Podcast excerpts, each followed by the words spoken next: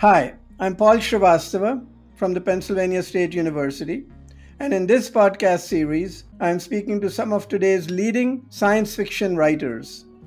I want to hear their views on the future of science and how it must transform to meet the challenges we face in the years ahead. AI in the future, maybe it could be used to help us to reflect ourselves as a mirror to make us become a better human being. Today I'm talking to Qiufan Stanley Chen, an award winning Chinese writer. I read his novel The Waste Tide many years ago and was impressed by his portrayal of the predicaments of electronic waste.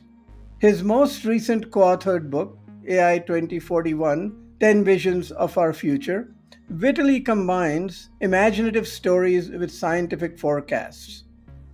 We spoke a lot about artificial intelligence and how we can harness the power of this incredible technology while avoiding some of the dangers it poses. Thank you very much for joining us, Stan. Welcome. It's amazing the range of scientific topics that you have mastery over is really notable. How did you come to be interested in these scientific topics? So, as a sci fi fan, I have to admit that I started from all of those Star Wars, Star Trek, Jurassic Park, classic sci fi movies and books, animations back in the day. Each time it gave me a lot of new inspiration and ideas. So, I was always totally fascinated by all this science imagination of the future and you know outer space and even like species millions of years ago. So, how we brought them back to life. So, science has been going on for a very long time, you know. What is your general view on science as a human endeavor?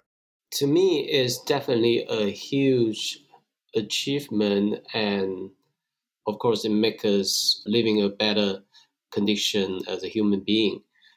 And when we look back to history, I have to admit that there's a lot of challenges because it feels to me like the agency is not absolutely in the hands of human beings. Sometimes I feel that maybe science and technology, just like some kind of species, like some kind of biological beings, it has its own purpose, it has its own birth life cycle. It wants to be and evolve together with human beings. So we are like the host, they are like the virus. We can see it in, in that way or the other way around. So I always feel that there's very deeply entanglement between science and human beings. So sometimes I feel that we've been changed a lot by all this development of science and technology, but we never know what is the direction uh, ahead of us well, let's make it more concrete and focus on what is top of mind right now, which is artificial intelligence. How can we ensure that in the development of AI, we bring in social justice and ethical um, and moral considerations into bear? The problem is we didn't fully invest to build up this kind of regulation and framework of like uh, ethically prevent something negative from happening.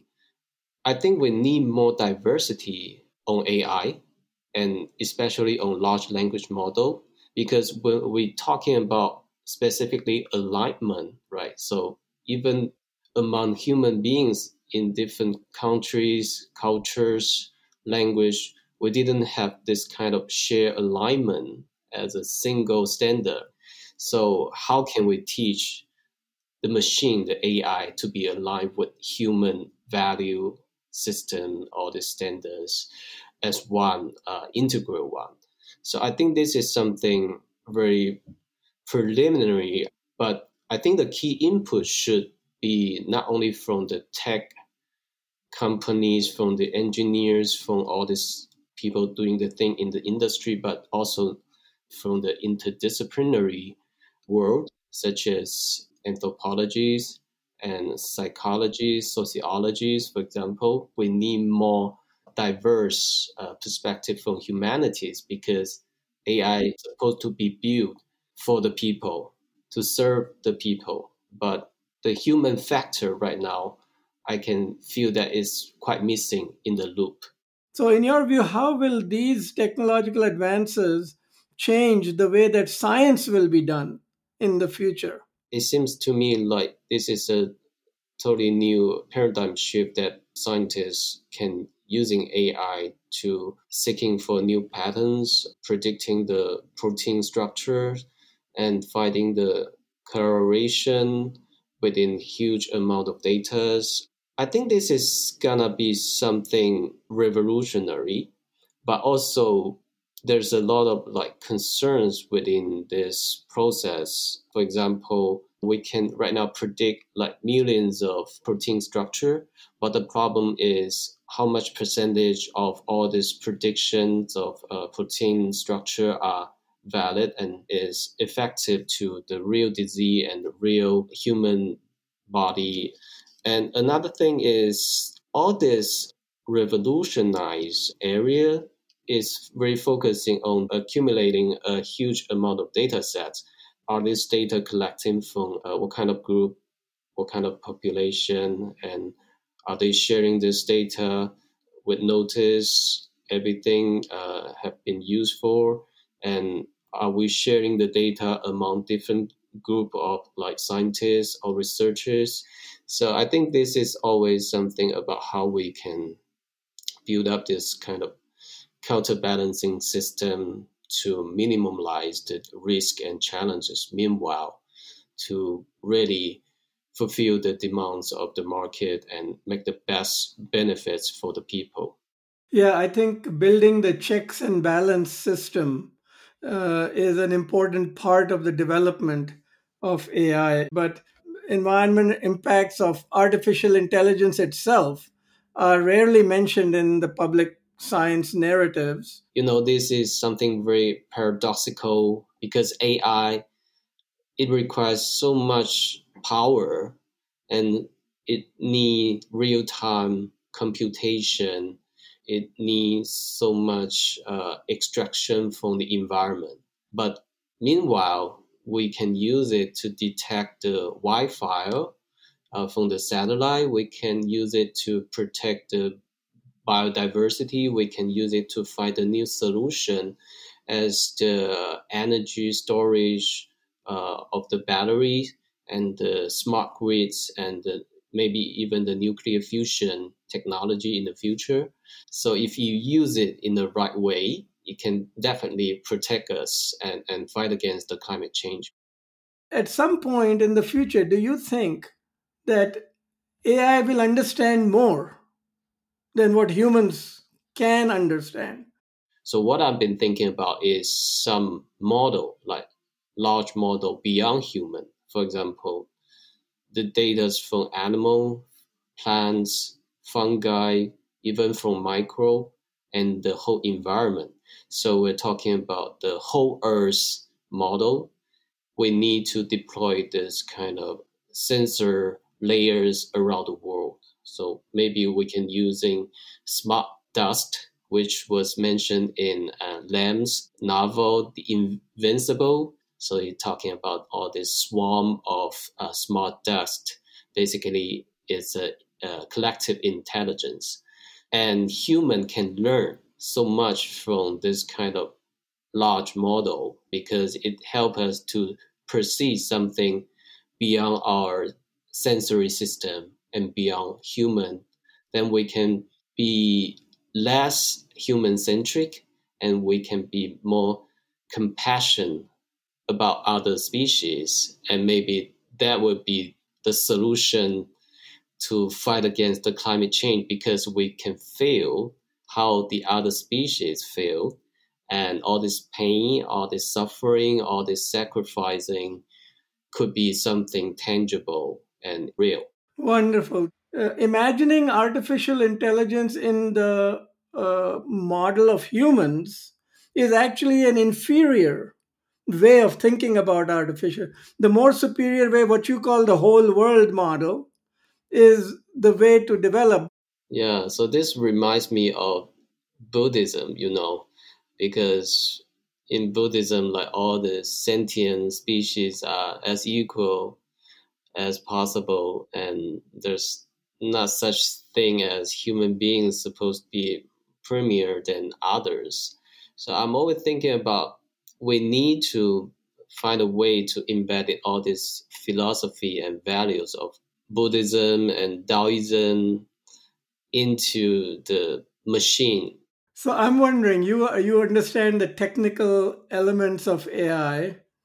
Uh, can AI be trained in Buddhism, in Taoism, because all the books and values are already codified? Is it possible to find AI that trains on them and creates a synthetic world religion, if you will?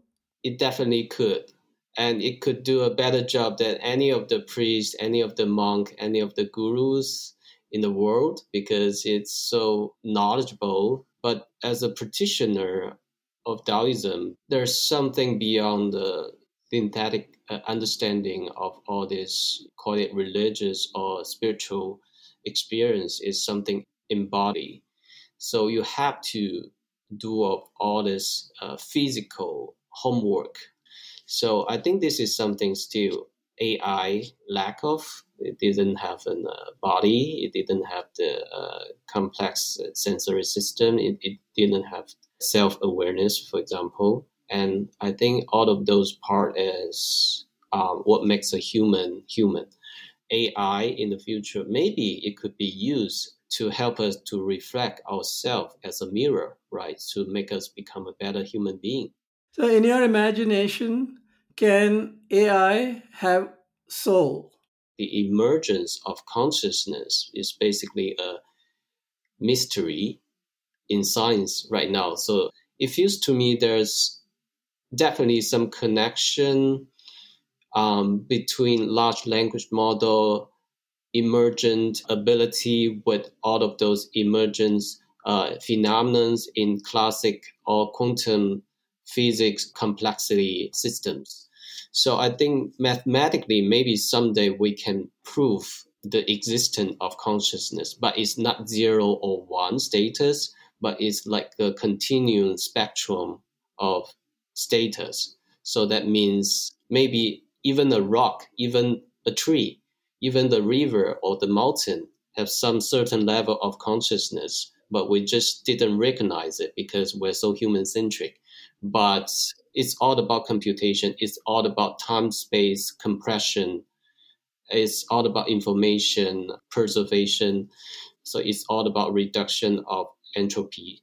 So it's not an epistemology question, but I think it's an ontological question. So it's about existence. Thank you for listening to this podcast from the International Science Council's Center for Science Futures, done in partnership with the Arthur C. Clarke Center for Human Imagination at UC San Diego. Visit futures.council.science to discover more work by the Center for Science Futures. It focuses on emerging trends in science and research systems and provides options and tools to make better informed decisions.